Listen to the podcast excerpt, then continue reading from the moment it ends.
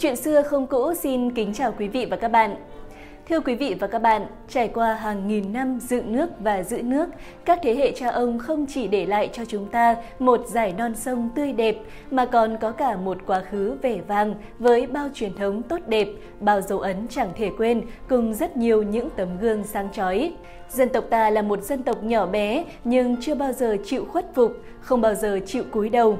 Những trang lịch sử hào hùng đó đã khơi mạch tự hào của từng lớp thế hệ sau. Trong video ngày hôm nay, xin mời quý vị và các bạn cùng chúng tôi nhìn lại chặng đường 4.000 năm dựng nước và giữ nước của dân tộc Việt Nam để thêm một lần tự hào về lịch sử, thấu hiểu lịch sử và biết ơn công lao to lớn của cha ông. Để rồi từ đó biết hóa thân cho dáng hình xứ sở để làm nên đất nước muôn đời.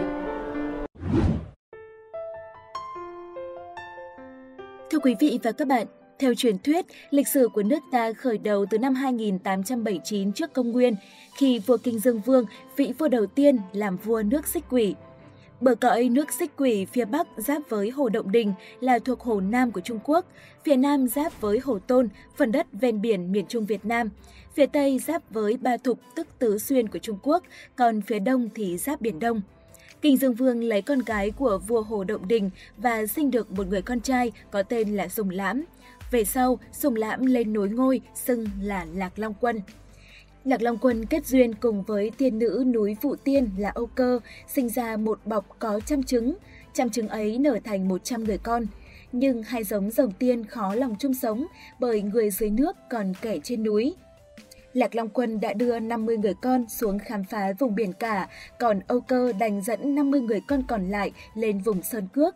Họ lập làng, lập nước và trở thành tổ tiên của người Việt Nam ta ngày nay. Tục truyền, người con cả trong số những người theo mẹ được tôn làm vua và gọi là Hùng Vương. Theo những dấu tích của khảo cổ học, thì người Việt cổ sinh sống tại những hang động ở vùng núi Sứ Thanh và Bình Gia Sứ Lạng. Họ đã dùng đá để chế tác những loại công cụ chặt thô như là mảnh tước hay dìu đá. Với đôi bàn tay khéo léo và trí thông minh sáng tạo, họ đã thuần dưỡng được những cây hoang dại thành cây trồng theo mùa vụ. Dần dần, những công cụ ghẻ đẽo thô sơ được thay thế bằng những công cụ kim loại. Thời đại đồ đồng mở ra, với những nền văn minh đồng đậu, gò mun nối tiếp nhau. Cho tới khoảng năm 700 trước công nguyên, người Việt cổ bước vào thời kỳ văn hóa Đông Sơn. Ở thời kỳ này, họ đã đạt tới đỉnh cao về kỹ thuật thẩm mỹ, chế tác đồ đồng mà di chỉ khảo cổ tiêu biểu còn lại ngày nay được chúng ta biết tới rất nhiều, đó là trống đồng Đông Sơn. Giai đoạn cuối của văn hóa Đông Sơn kéo dài tới vài ba thế kỷ sau công nguyên. Văn hóa Đông Sơn là giai đoạn chuyển tiếp từ sự phát triển rực rỡ của đồ đồng sang sơ kỳ đồ sắt. Bên cạnh đồ đồng, người Việt cổ dần dần sử dụng đồ sắt. Sự phát triển thịnh đạt của nền văn hóa Đông Sơn đã thúc đẩy hình thành một nhà nước sơ khai ở vùng lưu vực sông Hồng, nhà nước của các vua hùng. Các vua hùng lấy tên nước là Văn Lang, đóng đô ở Phong Châu, Phú Thọ ngày nay. Con trai của vua được gọi là Lang Đạo, con gái được gọi là Mỹ Nương. Giúp việc cho vua có lạc hầu lạc tướng, người dân thời này được gọi là lạc dân. Trong làng trong nước bắt đầu chia ra kẻ giàu người nghèo nhưng vẫn chưa rõ nét. Người dân bản chất thuần hậu chất phát, chủ yếu làm nghề trồng trọt, họ cấy cày trên những mảnh ruộng của làng nước. Cây lúa tẻ dần trở thành cây lương thực thay cho lúa nếp. Với những sản vật từ đồng ruộng, người Việt đã chế biến thành những thức bánh đậm đà, giản dị như bánh trưng bánh dày mà tới tận ngày nay chúng ta vẫn thường gặp trong những dịp lễ Tết. Nhiều phong tục, nếp ăn, lối sống của người Việt đã được định hình từ thời ấy.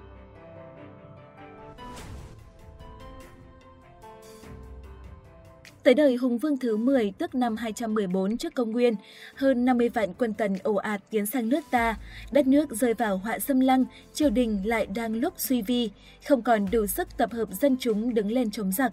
Lúc này, thủ lĩnh thuộc phán của bộ tộc Âu Việt láng giềng đã đứng lên thay vua Hùng lãnh đạo cuộc kháng chiến chống quân tần. Năm 208 trước công nguyên, kháng chiến thắng lợi, thuộc phán hợp nhất những bộ lạc rồi lên ngôi, lấy hiệu là An Dương Vương, đặt tên nước là Âu Lạc. Ông đã cho xây dựng cổ loa ở Đông Anh, Hà Nội ngày nay thành một chiến lũy phòng thủ kiên cố bậc nhất thời bấy giờ. Cổ loa có nhiều vòng thành xoáy theo hình trôn ốc, bên ngoài mỗi vòng thành đều có hào nước sâu bảo vệ. Tương truyền, An Dương Vương còn có nỏ thần Liên Châu bắn một phát ra trăm mũi tên. Vua triều đà nước Nam Việt đánh Âu Lạc mấy lần đều thất bại, bèn vờ kết tình hòa hiếu. Triệu Đà sai con trai là Trọng Thủy mang lễ vật sang cầu hôn công chúa Mỹ Châu và xin ở rể. An Dương Vương cả tin nên mắc mưu sâu, bởi thế vào năm 179 trước công nguyên, Triệu Đà chiếm được Âu Lạc, nước ta rơi vào thời kỳ nghìn năm Bắc thuộc. Năm 1111 trước công nguyên, nhà Hán thay thế Triệu Đà, người Việt nổi dậy khắp nơi. Cuộc khởi nghĩa đầu tiên thắng lợi là cuộc khởi nghĩa của hai chị em Trưng Chắc Trưng Nhị, tức khởi nghĩa Hai Bà Trưng ở Mê Linh, Hà Nội vào năm 40. Dân ta giành được quyền tự chủ trong 3 năm. Tới năm 43, vương triều của Hai Bà Trưng bị đánh bại, nước ta lại mất quyền độc lập. Sự xâm nhập của văn hóa Hán vào nền văn hóa bản địa ngày càng mạnh mẽ. Thái thú sĩ nhiếp nhà Hán đã đưa nho giáo vào đất Giao Châu, đạo giáo và Phật giáo cũng bắt đầu xâm nhập. Các triều đại phong kiến phương Bắc thay nhau cai trị, ra sức vơ vét tài nguyên, khoáng sản, thợ hay người giỏi của nước Nam. Người Nam lại nổi lên khởi nghĩa ở khắp nơi. Năm 248, có khởi nghĩa của hai anh em Triệu Quốc Đạt và Triệu Thị Trinh ở vùng núi Nưa, Thanh Hóa. Tiêu biểu nhất là cuộc khởi nghĩa của Lý Bí. Năm 542, Lý Bí đã lập nên nước Vạn Xuân, chấm dứt thời kỳ Bắc thuộc lần thứ hai. Nhưng nước Vạn Xuân tồn tại chẳng được bao lâu, tới năm 602 lại mất vào tay nhà Tùy. Lớp người này ngã xuống, lớp khác lại vùng lên. Các cuộc khởi nghĩa chống điêu hộ vẫn dâng lên như sóng. Các thủ lĩnh Mai Thúc Loan, Phùng Hưng lần lượt nổi dậy, nhưng chỉ gây dựng được quãng thời gian tự chủ ngắn ngủi. Năm 905, nhân việc nhà đường có loạn, một thổ hào người Việt là Khúc Thừa Dụ đã nổi lên đánh đuổi người Trung Quốc, chiếm giữ phủ thành, xưng là tiết độ sứ. Là một hào trưởng, Ngô Quyền đã cùng với họ Khúc tham gia xây dựng chính quyền trong những ngày đầu trứng nước. Thế nhưng không lâu sau, nhà Nam Hán mở cuộc chiến tranh xâm lược, đánh bại chính quyền họ Khúc, chiếm được thành phủ Đại La. Năm 931, Dương Đình Nghệ, vị tướng của họ Khúc đem quân từ Ái Châu ra đánh đuổi Nam Hán, giành lại chủ quyền dân tộc, dựng nên chính quyền mới họ Dương. Trong thời gian họ Dương phát cờ khởi nghĩa và xây dựng chính quyền, Ngô Quyền cũng là người tham gia tích cực. Ông được Dương Đình Nghệ tin tưởng cho làm nha tướng và gả con gái cho. Sau chiến thắng, Dương Đình Nghệ lên nắm quyền tiết độ sứ là công việc đại sự của đất nước, trao cho Ngô Quyền quyền cai quản vùng đất châu Ái. Năm 937, một nha tướng của Dương Đình Nghệ là Kiều Công Tiễn đã giết chủ để giành lấy quyền tiết độ sứ. Con rể của Dương Đình Nghệ là Ngô Quyền đã ngay lập tức tập hợp lực lượng từ châu Ái ra châu Giao để trừng trị Kiều Công Tiễn. Trước lực lượng hùng mạnh của Ngô Quyền có mặt ở khắp mọi nơi, từ châu Ái tới châu Hoan và ra tới tận châu Giao, lực lượng của Kiều Công Tiễn ở Đại La bị cô lập. Kiều Công Tiễn hoảng sợ, sai sứ sang đút lót để cầu cứu với nhà Hán. Vua Hán là cung, muốn nhân nước ta khi có loạn chiếm lấy nước, bèn cho con là Vạn Vương Hoàng Tháo đem quân sang cứu Kiều Công Tiễn. Quân Nam Hán chưa vào tới nước ta thì tên phản bội họ Kiều đã bị giết. Sau khi dẹp xong quân nội phản, Ngô Quyền khẩn trương chuẩn bị cho cuộc quyết chiến với quân xâm lược. Trong trận chiến với quân Nam Hán, lợi dụng quy luật nước chiều lên xuống của dòng Bạch Đằng, Ngô Quyền đã cho quân sĩ cắm cọc nhọn xuống lòng sông, lập nên trận địa cọc độc đáo bậc nhất trong lịch sử quân sự Việt Nam. Chiến thắng Bạch Đằng năm 938 đã ghi vào lịch sử dân tộc nói chung và lịch sử chống ngoại xâm nói riêng như một sự kiện trọng đại có ý nghĩa lịch sử vô cùng to lớn. Đây được coi là một cột mốc quan trọng trong tiến trình lịch sử Việt Nam. Chiến thắng đã giúp phá bỏ nền thống trị hơn 1.000 năm của phong kiến phương Bắc, mở ra thời kỳ độc lập thực sự và lâu dài của dân tộc. Ngô Quyền lên ngôi vua, định đô ở Cổ Loa. Ông ở ngôi được 6 năm thì mất, người anh hùng kiệt xuất của dân tộc vừa mới ra đi thì mầm loạn trong nước bắt đầu khởi nhú. Vừa tôi đánh nhau, anh đánh em, người trong họ diệt trừ lẫn nhau. Lúc này trong nước nổi lên 12 sứ quân, mỗi người chiếm cứ một vùng. Các sứ quân đánh chiếm lẫn nhau, sử cũ gọi là loạn 12 sứ quân. Từ vùng núi ra viễn Ninh Bình, người anh hùng cầu lau tập trận Đinh Bộ Lĩnh đã tập hợp Tráng Đinh đứng lên dẹp loạn. Khi bốn bề đã yên, non sông thu về một mối. Năm 968, Đinh Bộ Lĩnh lên ngôi vua, tức Đinh Tiên Hoàng, đặt quốc hiệu là Đại Cổ Việt, đóng đô ở đất Hoa Lư Ninh Bình. Ông đã cho chỉnh đốn lại triều nghi, tăng cường kỷ cương phép nước, phiên chế lại quân đội. Nhà Đinh còn cho đúc tiền Thái Bình Hưng Bảo, sự mối giao hảo với triều đình nhà Tống. Đất nước từng bước đi vào ổn định và phát triển. Năm 979, Đinh Tiên Hoàng mất, con trai Đinh Toàn mới 6 tuổi được trao quyền ngôi báu. Vua trẻ lên ngôi, nội trị bất an. Ngoài biên cương, giặc Tống đang lăm le xâm lược. Trước tình cảnh ấy, Thái hậu Dương Vân Nga đã trao lại ngai vàng cho viên tướng trẻ là Lê Hoàn để chèo lái con thuyền đất nước.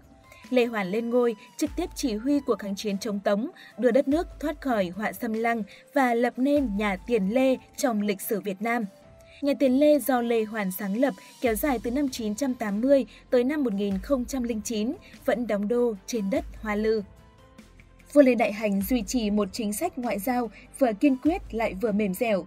Ở phương Nam, ông hai lần đưa sứ sang đặt mối giao hảo với Chiêm Thành. Năm 982, Chiêm Thành dựa thế nhà Tống quấy nhiễu biên giới đại cổ Việt, đích thân vua cầm quân đi dẹp loạn. Sóng to ở phương Nam đã lặng, biên giới Việt Tống phía Bắc cũng được giữ gìn nghiêm ngặt trong nhiều năm liền. Tới thời vua Lê Long Đĩnh thì nhà Tiền Lê bắt đầu suy vong. Lý Công Uẩn, một viên tướng văn võ toàn tài, được đông đảo quần thần ủng hộ đã lên ngôi báu, mở ra vương triều Lý trong lịch sử Việt Nam vào năm 1009. Vị vua ấy chính là Lý Thái Tổ. Chỉ một năm sau khi lên ngôi, ông đã quyết định rời đô từ Hoa Lư ra thành Đại La, tức Hà Nội ngày nay. Công cuộc rời đô đã cho thấy tầm nhìn chiến lược của một vị vua hiền nước Việt, đánh dấu bước phát triển quan trọng trong lịch sử Việt Nam. Mùa thu năm 1010, đoàn binh thuyền từ dòng Hoàng Long cập bến ở thành Đại La. Từ dưới chân thành, vua nhìn thấy một đám mây hình rồng bay lên, nhân đó đổi tên thành Thăng Long. Cái tên ấy vừa có ý nghĩa trở về nguồn cội rồng tiên của dân tộc, vừa tượng trưng cho thế đi lên của đất nước. Lần đầu tiên trong lịch sử, người Việt hiên ngang dựng đô giữa đồng bằng rộng lớn, không có núi rừng che chắn. Tới năm 1054, dưới thời vua Lý Thánh Tông thì tên nước đã được đổi thành Đại Việt. Vương Triều Lý đã đưa văn hóa Đại Việt phát triển theo một dòng liên tục suốt 200 năm, từ năm 1009 tới năm 1225. Thời kỳ này, việc giao thương cả trong và ngoài nước đã phát triển, chợ búa giải khắp những thôn, làng, phường phố. Kinh thành Thăng Long cũng xuất hiện ngôi chợ sầm uất bậc nhất như chợ Tây Nhai, quãng chợ Ngọc Hà ngày nay hay chợ Cửa Đông là một phần của chợ Đồng Xuân. Năm 1149, vua Lý Anh Tông còn cho xây dựng thương cảng Vân Đồn thuộc Quảng Ninh là thương cảng đầu tiên của quốc gia Đại Việt. Các thương thuyền nước ngoài nườm nượp kéo về, buôn bán thịnh đạt suốt mấy trăm năm. Nho giáo thời Lý cũng bắt đầu có những nét khởi sắc đáng kể. Năm 1070, vua Lý Thánh Tông cho xây dựng văn miếu thờ khổng tử, lại cho đắp tượng Chu Công, Tứ Phối và 72 vị tiên hiền của đạo Nho. Lịch sử khoa cử Việt Nam được khai mở từ năm 1075 với kỳ thi Minh Kinh Bác học. Lê Văn Thịnh là trạng nguyên đầu tiên của nước ta được phong tới chức Thái sư, chức quan cao nhất trong triều đình. Chùa chiền được xây dựng khắp nơi. Năm 1080, vua Lý Nhân Tông cho đúc quả chuông, giác thế trung, quả chuông thức tình người đời. Tục truyền phải dùng tới 12.000 cân đồng. Chuông đúc xong, nặng quá không treo được, vua hạ lệnh đặt xuống ruộng Quy Điền, mảnh ruộng có nhiều rùa sinh sống, ở sau chùa Diên Hữu, tức là chùa một cột ngày nay, bởi thế mới có tên là Chuông Quy Điền. Về quân sự, đối với miền biên viễn xa xôi, các vua Lý thi hành một chính sách ràng buộc rất khôn khéo là gả công chúa cho tù trưởng. Năm 1069, lãnh thổ Đại Việt sáp nhập Ba Châu, địa lý Ma Linh và Bố Chính, tức Quảng Bình và Bắc Quảng Trị ngày nay, nối giải thêm một giải ở phía Nam. Cuộc kháng chiến chống Tống từ năm 1075 tới năm 1077 kết thúc thắng lợi đã nâng tầm của nước Đại Việt – vị tướng tài ba Lý Thường Kiệt và bản tuyên ngôn độc lập đầu tiên Nam Quốc Sơn Hà, tức sông núi nước Nam, đã đi vào lịch sử. Sau chiến thắng này, tên tuổi của Lý Thường Kiệt đã trở thành nỗi khiếp nhược của triều đình phương Bắc. Suốt 200 năm sau, nhà Tống đã không dám sang đánh nước ta thêm một lần nào nữa. Vào cuối thời Lý, chính sự suy đồi, Lý Huệ Tông là ông vua bạc nhược cả về thể chất lẫn tinh thần. Trong chiều, thế lực họ Trần ngày càng mạnh. Lý Huệ Tông không có con trai, phải nhường ngôi cho cô con gái là Chiêu Thánh, tức Lý Chiêu Hoàng mới lên 8 tuổi. Trần Thủ Độ lúc bấy giờ đang đương giữ chức điện tiền chỉ huy sứ, đã khéo léo dàn xếp cho cháu mình là Trần Cảnh lấy vua Lý Chiêu Hoàng. Không lâu sau, họ Trần báo cáo trước muôn dân, Lý Chiêu Hoàng nhường lại vương vị cho chồng, bởi thế Trần Cảnh, tức Trần Thái Tông, lên ngôi mà không gây oán hận trong dân. Vương Triều Trần trị vì nước ta suốt 175 năm, từ năm 1225 tới năm 1400. Thịnh trị nhất là trong khoảng 70 năm đầu qua những đời vua Thái Tông, Thánh Tông và Nhân Tông. Nhà Trần lấy nông ngư nghiệp làm căn bản, văn hóa giáo dục cũng đạt được những thành tựu đáng kể. Nho học được đề cao, chữ nôm xuất hiện, người Việt bắt đầu có chữ viết của riêng mình. Triều đại nhà Trần ghi dấu trong lịch sử dân tộc với ba lần đánh bại quân Nguyên Mông. Quân Mông Cổ lần đầu tiên tràn sang nước ta vào năm 1258. Chiến sự diễn ra vẻn vẹn trong vòng nửa tháng, giặc mau chóng thất bại. Hơn 20 năm sau, vua Mông Cổ là Hốt Tất Liệt sau khi hoàn thành xâm chiếm Trung Nguyên lại hạ lệnh trinh phạt phương Nam. Trước nguy cơ ấy, tháng Chạp năm 1284, Thượng Hoàng Trần Thánh Tông đã triệu tập những vị phụ lão trong nước để ra quyết định đánh hay hòa. Tại Điện Diên Hồng, các vị bồ lão dâu tóc bạc phơ đã nhất định đồng loạt hô vang lời, quyết đánh. Hội nghị Diên Hồng được xem như hội nghị dân chủ đầu tiên trong lịch sử Việt Nam. Các vị bồ lão là đại diện cao nhất cho tinh thần, ý chí sục sôi của toàn dân tộc, quyết không để đất nước bị dày xéo bởi vó ngựa mông nguyên. Đầu năm 1285, đích thân con trai của Hốt Tất Liệt là Thoát Hoan đã chỉ huy 50 vạn quân tiến công Đại Việt. Giặc chỉ chiếm được Thăng Long trong 4 tháng rồi bị đánh đuổi. Cuối năm 1287, Hốt Tất Liệt tiếp tục đưa quân sang nhưng lại chuốc thêm thất bại lần nữa trên sông Bạch Đằng tháng 4 năm 1288. Đất nước mãi khắc ghi những tên tuổi làm nên lịch sử trong ba lần kháng chiến như vị quốc công tiết chế toàn tài Trần Hưng Đạo, viên tướng trẻ Trần Bình Trọng, thà làm quỷ nước Nam chứ không thèm làm vua đất Bắc. Mỗi người lính tham gia trận chiến đánh Mông Nguyên đều xăm trên cánh tay mình hai chữ sát thát, tức giết giặc Mông Nguyên, để thể hiện lòng căm thủ giặc và ý chí quyết tâm. Kinh thành Thăng Long trong những năm tháng ấy đã trải qua biết bao biến động, có những lúc thành trì hoang vắng, phường phố xác sơ, cũng có những lúc tưng bừng chào đón đoàn quân chiến thắng trở về. Đất nước Thái Bình sau những trận binh đao, các vua Trần lại chăm lo phát triển sản xuất. Vốn xuất thân từ dòng họ miền sông nước, nhà Trần đã có chính sách rất cởi mở trong việc buôn bán với các nước. Kinh đô Thăng Long được củng cố và mở rộng, trở thành chốn phồn hoa đô hội. Bến sông Tô Lịch tấp nập thuyền buôn của thương gia Trung Quốc và Ấn Độ – tầng lớp thị dân xuất hiện có lối sống khác hẳn với nông dân làng xã cổ truyền. Giống như thời Lý, vua Trần vẫn coi Phật giáo là quốc giáo. Vua Trần Nhân Tông cũng chính là ông tổ của dòng thiền Việt Nam, thiền phái Trúc Lâm. Thể chế nho giáo cũng được phân cấp và đi vào nề nếp. Các kỳ thi nho học được tổ chức đều đặn. Chính sách dung hòa tam giáo là Phật giáo, nho giáo và đạo giáo đã tạo nên một thời kỳ thịnh đạt cho nền văn hóa Đại Việt – Vào cuối thế kỷ 14, nhà Trần bước vào giai đoạn suy đốn, quyền lực dần rơi vào tay của đại thần Hồ Quý Ly. Ông đã ép con rể của mình là Trần Thuận Tông đi tu rồi sai người giết chết. Cháu ngoại của Hồ Quý Ly là Trần Thiếu Đế được sắp xếp lên ngôi khi mới 2 tuổi, sau 2 năm thì bị họ Hồ tiếm ngôi. Những hành động của Hồ Quý Ly bị người đời lên án, triều Hồ vì thế đã không được lòng dân và sớm bị diệt vong. Theo Đại Việt Sử Ký Toàn Thư, sau khi lên ngôi, Hồ Quý Ly đã đổi quốc hiệu từ Đại Việt thành Đại Ngu. Chữ Ngu ở đây có nghĩa là yên vui, hòa bình. Hồ Quý Ly chọn quốc hiệu này vì nhận mình là con cháu của Ngu Thuấn, một trong ngũ đế nổi tiếng của Trung Quốc thời thượng cổ. Hồ Quý Ly đã cho xây dựng thành nhà Hồ với tên gọi khác là thành Tây Đô, là công trình kiến trúc bằng đá độc đáo, quy mô lớn, có 102 ở Việt Nam và là một trong rất ít những thành lũy bằng đá còn lại trên thế giới. Thành gồm thành nội và thành ngoại. Thành ngoại được đắp bằng đất với khối lượng gần 100.000 mét khối. Bên trên trồng che gai dày đặc cùng với một vùng hào sâu có bề mặt rộng tới 50 mét bao quanh. Thành nội có toàn bộ mặt ngoài tường thành và bốn cổng chính xây bằng những phiến đá vôi màu xanh, được đục đẽo tinh xảo, vuông vức, xếp chồng khít lên nhau. Kiến trúc và kỹ thuật xây dựng thành Tây Đô được đánh giá là rất khoa học và đỉnh cao về kỹ thuật xây vòng đá thời bấy giờ.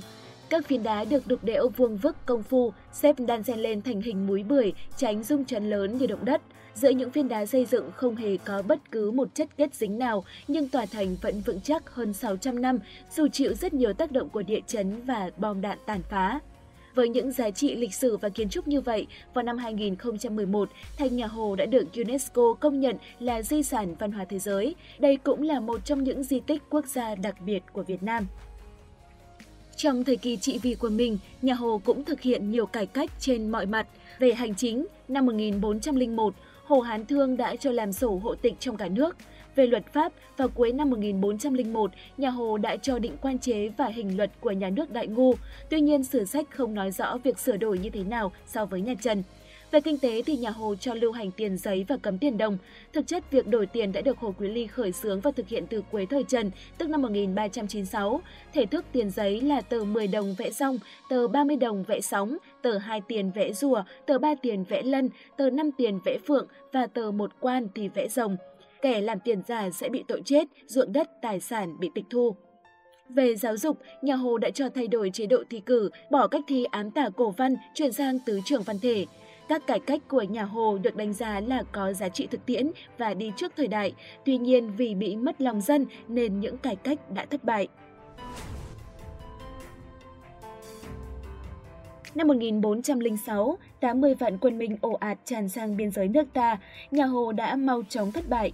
Nhà Minh đã thống trị nước ta hơn 20 năm, từ năm 1407 tới năm 1427 và gây ra vô số tội ác tày trời. 20 năm ấy, dân ta cũng liên tiếp nổi dậy đấu tranh. Những cuộc khởi nghĩa của những vương hầu quý tộc triều cũ, các thủ lĩnh địa phương nổ ra ở khắp nơi, từ đồng bằng tới trung du miền núi. Trong số đó, bền bỉ, dài lâu và có quy mô nhất phải kể đến khởi nghĩa Lam Sơn do Lê Lợi phát động từ năm 1418. Sau hơn 10 năm nếm mật nằm gai, năm 1428, Nghĩa quân đã tiến về giải phóng Thăng Long, mở lại nền Thái Bình cho dân tộc. Đất nước tan bóng giặc, non sông vang dậy bản Bình Ngô Đại Cáo trầm hùng, bản tuyên ngôn độc lập thứ hai của dân tộc Việt Nam. Trong bài cáo, Nguyễn Trãi đã thay mặt cho Lê Lợi khẳng định chủ quyền của đất nước. Như nước Đại Việt ta từ trước, vốn xưng nền văn hiến đã lâu, núi sông bờ cõi đã chia, phong tục Bắc Nam cũng khác. Sau khi đánh bại quân Minh, Lê Lợi lên ngôi vua, lấy tên nước là Đại Việt, định đô ở đất Thăng Long – triều hậu Lê được khai mở và đây là triều đại lâu dài nhất và cũng có nhiều biến cố nhất trong lịch sử của nước ta. Nhà Lê lấy nho giáo làm hệ tư tưởng chính thống để trị nước, Phật giáo, đạo giáo bị hạn chế hơn nhiều so với những triều đại trước. Các khoa thi nho giáo liên tục được tổ chức để chọn ra người hiền tài giúp vua trị nước. Nổi tiếng nhất triều hậu Lê là vua Lê Thánh Tông. Ông ở ngôi từ năm 1460 tới năm 1497, có niên hiệu là Quang Thuận, Hồng Đức, dưới sự trị vì của ông, chế độ phong kiến phát triển tới độ rực rỡ nhất. Nghề nông được triều đình nhất mực coi trọng, kỳ cương trật tự được giữ gìn nghiêm minh nhờ bộ luật Hồng Đức, bộ luật hoàn thiện và tiến bộ nhất trong lịch sử phong kiến Việt Nam. Vua Lê Thánh Tông đã mở rộng lãnh thổ về phương Nam và khẳng định chủ quyền toàn vẹn bằng tập bản đồ mang niên hiệu của mình là Hồng Đức Thiên Hạ Bản Đồ. Văn học chữ Hán cũng chiếm ưu thế trong thời kỳ này, tuy vậy văn học chữ Nôm vẫn không ngừng phát triển. Lê Thánh Tông, Nguyễn Trãi là những người có nhiều sáng tác bằng chữ Nôm nhất. Quốc âm thi tập của Nguyễn Trãi và Hồng Đức quốc âm thi tập của Lê Thánh Tông là hai trong số những tập thơ nôm xưa nhất và có giá trị lưu truyền cho tới ngày nay. Bộ Đại Việt Sử Ký Toàn Thư của Ngô Sĩ Liên là bộ sách ghi lại lịch sử nước ta từ thời Hùng Vương tới thời Hậu Lê. Đây là bộ sử lâu đời nhất của nước ta còn lưu truyền tới tận bây giờ. Ở những lĩnh vực khoa học khác như y học, toán học cũng đạt được những thành tựu nhất định. Lương Thế Vinh đã tập hợp những kiến thức toán học trong cuốn Đại Thành Toán Pháp. Sau khi vua Lê Thánh Tông mất, triều đình hủ bại, xuất hiện những hôn quân tham tàn bạo ngược như Lê Uy Mục, Lê Tương Dực. Đời sống của nhân dân ngày càng chìm đắm trong cảnh tối tăm cực nhọc, khởi nghĩa nông dân bùng phát khắp nơi. Nhân cơ hội đó, Mạc Đăng Dung, một võ tướng dưới triều Lê Triều Tông, đã tự lập ngôi vua. Nhà Mạc trải qua 65 năm từ năm 1527 tới năm 1592 với năm đời vua. Dưới triều Mạc, kinh tế, văn hóa, giáo dục Đại Việt phần nào đã được phục hồi. Tuy nhiên, trong suốt thời kỳ trị vì của mình, nhà Mạc luôn bị đe dọa bởi những thế lực muốn khôi phục nhà Lê. Tới năm 1533, nhóm con cháu và cựu thần nhà Lê do Nguyễn Kim đứng đầu đã tái lập nhà Lê Trung Hưng. Đất nước hình thành hai chính quyền song song tồn tại là Bắc Triều của nhà Mạc cai quản từ Thanh Hóa trở ra và Nam Triều của nhà Lê Trung Hưng chiếm giữ từ Thanh Hóa trở vào Nam. Sau khi Nguyễn Kim mất, người con rể là Trịnh Kiểm thay ông nắm giữ binh quyền. Trịnh Kiểm mưu toàn diệt trừ thế lực họ Nguyễn để thâu tóm mọi quyền hành. Thế lực họ Trịnh ngày càng lớn mạnh, con trai của Nguyễn Kim là Nguyễn Hoàng phải giặt về vùng thuận hóa xa xôi. Năm 1592, quân Nam Triều do Trịnh Tùng chỉ huy đã mở cuộc tấn công quyết định vào Thăng Long. Quân Mạc thua to, phải chạy lên vùng núi Cao Bằng. Triều Mạc tồn tại lay lắt tới năm 1527, nhưng thế Nam Bắc Triều về cơ bản đã kết thúc từ đây. Cũng trong năm 1592, Trịnh Tùng được phong vương, chính thức trở thành chúa Trịnh đầu tiên. Chúa Trịnh nắm được thực quyền từ đéo ngang trở ra Bắc, vùng này gọi là Đàng Ngoài, và ở đây vua Lê chỉ tồn tại trên danh nghĩa. Nguyễn Hoàng sau khi giạt về vùng Thuận Hóa, ông đã chiêu mộ dân binh, từng bước khai phá mảnh đất này thành một vùng chủ phú. Ông tự xưng vương, cắt cứ một cõi đằng trong, từ đèo ngang trở vào Nam. Ông là vị chúa Nguyễn đầu tiên, sử sách còn gọi là chúa Tiên. Các đời chúa Nguyễn kiên trì nam tiến, không ngừng mở rộng cương thổ. Đến năm 1757, chúa Nguyễn Phúc Khoát, tức chúa Vũ, đã cai quản Cà Mau, Châu Đốc, Sa Đéc và khai thác kiểm soát cả biển Hoàng Sa và Trường Sa. Lãnh thổ nước ta từ khi đó đã định hình chữ S như ngày nay. Đặc biệt ở đàng trong đã xuất hiện ba phố cảng lớn đó là Hội An ở Quảng Nam, Thanh Hà ở Thừa Thiên và Nước Mặn ở Bình Định để phục vụ giao thương với người ngoại quốc. Vào cuối thế kỷ thứ 18, đằng trong và đằng ngoài đều khủng hoảng do nội chiến liên miên. Tiếng oán than trong xóm làng bật khởi thành những cuộc đấu tranh chống chính quyền. Sử sách gọi đây là thế kỷ của khởi nghĩa nông dân. Ngọn cờ tiêu biểu nhất trong giai đoạn này là khởi nghĩa Tây Sơn bùng phát vào năm 1771 ở miền Tây Sơn Thượng Đạo, này thuộc thị xã An Khê, tỉnh Gia Lai. Sau khi tiêu diệt thế lực chúa Nguyễn ở Đàng Trong, năm 1786, Bắc Bình Vương Nguyễn Huệ đã thân chinh ra Bắc, phủ Lê diệt Trịnh, lật đổ chúa Trịnh, lập Lê Chiêu Thống để làm vua, rồi rút quân về Quy Nhơn. Nhưng vua Lê Chiêu Thống đã không giữ được ngôi báu của mình, chạy sang cầu viện nhà Thanh. Vua Thanh mượn cớ giúp và cử 29 vạn quân tiến sang Đại Việt. Nghe tin ấy, ngày 22 tháng 12 năm 1788, Nguyễn Huệ liền lên ngôi hoàng đế ở Phú Xuân Huế, lấy hiệu là Quang Trung để danh chính ngôn thuận chống quân xâm lược. Ngày sau lễ đăng quang, vua Quang Trung dẫn đại binh tốc tiến ra Bắc để đánh đuổi quân xâm lược. Chỉ sau mấy ngày, đoàn quân đã vượt hơn 300 km từ Phú Xuân ra tới Nghệ An. Tại đây, vua cho hạ trại và gấp rút tuyển binh. Ngày 15 tháng 1 năm 1789, vua hội quân với Ngô Văn Sở ở phòng tuyến Tam Điệp Ninh Bình và Biện Sơn Thanh Hóa. Đêm 25 tháng 1 năm 1789, tức 30 tháng Chạp năm Mậu Thân, vua cho tướng sĩ ăn Tết sớm rồi làm lễ xuất quân. Ngay trong đêm ấy, quân Tây Sơn đã chia làm 5 đạo, thế như vũ bão, thẳng tiến về Thăng Long. Bị tấn công bất ngờ, giặc thanh hoảng hốt trở tay không kịp. Các đồn trại của chúng như Gián Khẩu, Hạ Hồi, Ngọc Hồi nhanh chóng thất thủ. Chiều 30 tháng 1 năm 1789, tức mùng 5 Tết kỳ Dậu, vua Quang Trung cùng nghĩa quân đã lấy lại thành Thăng Long người anh hùng áo vải uy phong lẫm liệt cưỡi voi vào thành, cả kinh thành từ già trẻ gái trai hân hoan chào đón đoàn quân chiến thắng. Mùa thu năm 1792, vua Quang Trung đột ngột băng hà, triều đình Tây Sơn lại bắt đầu suy yếu. Nhân cơ hội đó, cháu nội của chúa Nguyễn Phúc Khoát là Nguyễn Ánh đã đánh chiếm các phủ thành lập ra nhà Nguyễn vào năm 1802. Nguyễn Ánh lên ngôi lấy niên hiệu là Gia Long, đóng đô ở Phú Xuân, Huế. Năm 1804, vua đổi tên nước thành Việt Nam. Năm 1838, con trai của ông là vua Minh Mạng lại đổi thành Đại Nam. Quốc hiệu này được duy trì trong suốt những đời vua Nguyễn về sau. Vương triều Nguyễn trải qua 143 năm qua 13 đời vua là Gia Long, Minh Mạng, Thiệu Trị, Tự Đức, Dục Đức, Hiệp Hòa, Kiến Phúc, Hàm Nghi, Đồng Khánh, Thành Thái, Duy Tân, Khải Định, Bảo Đại. Dưới những triều vua đầu tiên, đất nước phát triển ổn định, kinh tế văn hóa được chấn hưng, thương nghiệp bước đầu mở rộng, các khoa thi đình được tổ chức đều đặn để chọn người tài giúp vua trị nước. Trong thời kỳ trị vì của nhà Nguyễn, nước ta rơi vào tầm ngắm của những nước thực dân phương Tây đang săn tìm thuộc địa – vào năm 1858, Liên quân Pháp và Tây Ban Nha nổ súng tấn công bán đảo Sơn Trà của Đà Nẵng, mở đầu cho cuộc chiến tranh xâm lược. Sau khi vua tự Đức băng hà vào năm 1883, triều đình trở nên rối loạn. Thực dân Pháp đánh chiếm cửa biển Thuận An của Huế, buộc nhà Nguyễn lần lượt ký những hiệp ước như Hiệp ước Hác Măng năm 1883 hay Hiệp ước Paternotte năm 1884. Sau gần 30 năm xâm lược và bình định, người Pháp đặt ách thống trị về mọi mặt trên lãnh thổ nước ta. Người Pháp xâm lược nước ta với chiêu bài khai hóa văn minh, họ cho người Việt tiếp xúc với nền văn minh kỹ thuật phương Tây để phục vụ cho lợi ích thực dân. Để khai thác thuộc địa, người Pháp còn xây dựng hạ tầng cơ sở như hệ thống đường bộ xuyên Việt, đường sắt, cầu cống. Ngoài ra, họ cũng đưa vào nước ta những ngành công nghiệp chế biến và tiêu dùng. Một số đô thị cũng được kiến tạo theo kiến trúc của những thành phố phương Tây. Văn hóa giáo dục Việt Nam cũng dần bước ra khỏi ảnh hưởng của nho giáo và bắt đầu tiếp nhận những tư tưởng bình đẳng, dân chủ của phương Tây. Tuy nhiên, chưa bài khai hóa văn minh cũng không thể làm người Việt chúng ta quên rằng chúng ta là những người dân mất nước. Người Pháp cũng không ngờ rằng những tư tưởng tự do, dân chủ tiến bộ họ đưa vào Việt Nam lại gợi mở cho những người yêu nước một con đường giải phóng dân tộc. Đó là cách mạng theo khuynh hướng dân chủ tư sản. Lúc này, dưới tác động của những công cuộc khai hóa thuộc địa, xã hội Việt Nam xuất hiện hai tầng lớp mới là tư sản và tiểu tư sản. Nhiều người trong số họ đã chịu ảnh hưởng mạnh mẽ và tham gia vào những phong trào yêu nước do hai trí sĩ lỗi lạc là Phan Bộ Châu và Phan Chu Trinh phát động.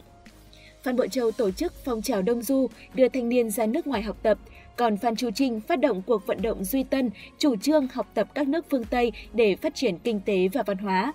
Báo chí phát triển mạnh mẽ và trở thành một vũ khí cho cuộc đấu tranh giành độc lập. Tháng 2 năm 1930, sau thất bại của cuộc khởi nghĩa Yên Bái do Nguyễn Thái Học lãnh đạo, Việt Nam Quốc dân đảng tan rã, khuynh hướng dân chủ tư sản cũng kết thúc vai trò lịch sử tại đây. Có một nhà cách mạng đã nhận ra lối thoát duy nhất cho dân tộc lúc bấy giờ, đó chính là Hồ Chí Minh. Người hiểu rằng chỉ có con đường cách mạng vô sản do giai cấp công nhân lãnh đạo mới tổ chức được một khối đoàn kết toàn dân giành độc lập cho dân tộc. Người đã bôn ba qua nhiều nước, tham gia những hoạt động cách mạng quốc tế, đúc rút kinh nghiệm, áp dụng vào cách mạng Việt Nam – Hồ Chí Minh đã đứng ra thành lập Đảng Cộng sản Việt Nam vào ngày 3 tháng 2 năm 1930, chính đảng đại diện cho tầng lớp nhân dân lao động. Từ khi ra đời, Đảng lãnh đạo cách mạng Việt Nam qua những cao trào đấu tranh sôi nổi. Tới tháng 8 năm 1945, nhân dân Việt Nam đã giành thắng lợi hoàn toàn trong cuộc tổng khởi nghĩa và nổi dậy giành chính quyền, chấm dứt ách đô hộ hơn 80 năm của thực dân Pháp. Ngày 2 tháng 9 năm 1945, tại quảng trường Ba Đình, Chủ tịch Hồ Chí Minh đã đọc bản tuyên ngôn độc lập, khai sinh ra nước Việt Nam Dân Chủ Cộng Hòa. Đây được coi là bản tuyên ngôn độc lập thứ ba trong lịch sử dân tộc. Nước Việt Nam Dân Chủ Cộng Hòa trong buổi đầu độc lập đã phải đối mặt với ba thứ giặc lớn, đó là giặc đói, giặc rốt và giặc ngoại xâm. Bác Hồ cùng với chính phủ non trẻ bắt tay ngay vào việc diệt giặc đói giặc rốt bằng cách phát động tuần lễ vàng, kêu gọi nhường cơm xẻ áo, mở những lớp bình dân học vụ, khuyến khích tăng gia sản xuất. Nhưng người Pháp vẫn dắp tâm áp đặt quyền thống trị lên nước ta một lần nữa. Ngày 23 tháng 9 năm 1945, Pháp gây chiến ở Nam Bộ và từ tháng 11 năm 1946 thì trắng trợn gây ra nhiều cuộc xung đột vũ trang trên lãnh thổ Việt Nam. Trước tình hình ấy, Chủ tịch Hồ Chí Minh đã ký lệnh kháng chiến và ra lời kêu gọi toàn quốc kháng chiến. Từ ngày 19 tháng 12 năm 1946, cả nước Việt Nam bước vào cuộc trường kỳ kháng Pháp. Với tài thao lược của vị tổng chỉ huy Đại tướng Võ Nguyên Giáp, quân ta đã giành thắng lợi ở những chiến dịch Việt Bắc năm 1947, chiến dịch biên giới năm 1950. Sau trận Điện Biên Phủ năm 1954, chấn động địa cầu, Pháp buộc phải ký Hiệp định Geneva, hòa bình lập lại ở ba nước Đông Dương là Việt Nam, Lào và Campuchia.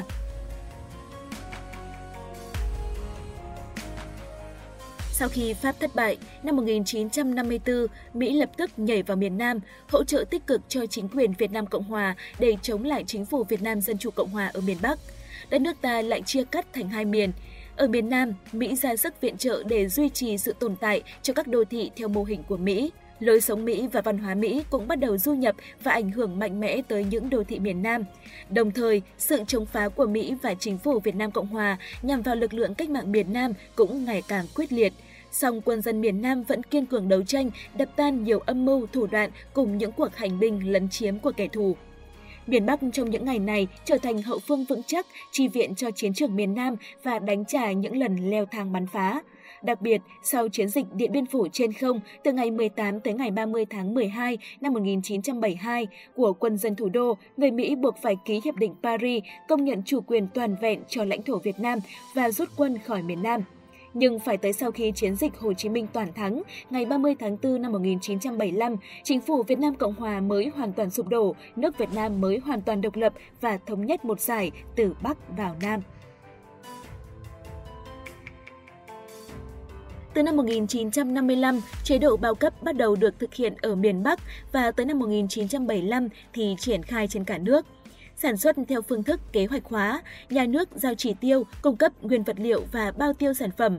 Hàng hóa được phân phối theo chế độ tem phiếu, áp dụng cho hầu hết những vật dụng.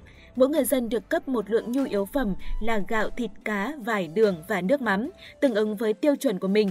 Để mua, người dân phải mang tem phiếu và tiền tới cửa hàng mậu dịch và xếp hàng để chờ tới lượt các hoạt động mua bán trên thị trường tự do và vận chuyển hàng hóa từ địa phương này tới địa phương khác bị kiểm soát tối đa.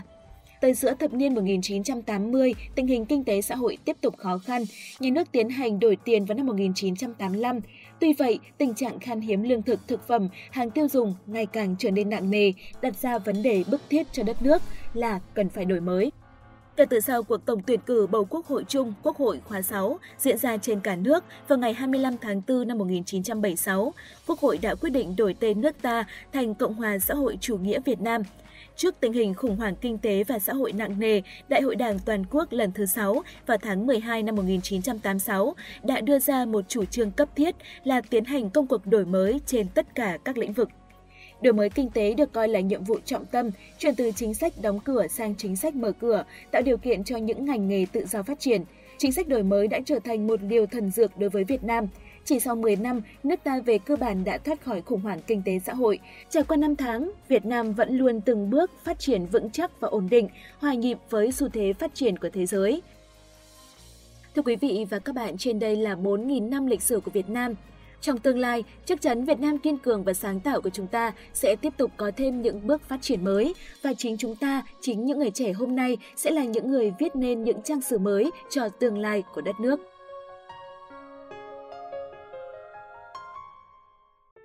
Cảm ơn quý vị và các bạn đã theo dõi video của Chuyện xưa không cũ. Nếu thấy nội dung hay, thú vị, bổ ích, đừng quên dành tặng kênh một lượt đăng ký hoặc like, share video nhé. Cảm ơn quý vị và các bạn rất nhiều. Xin chào tạm biệt và hẹn gặp lại.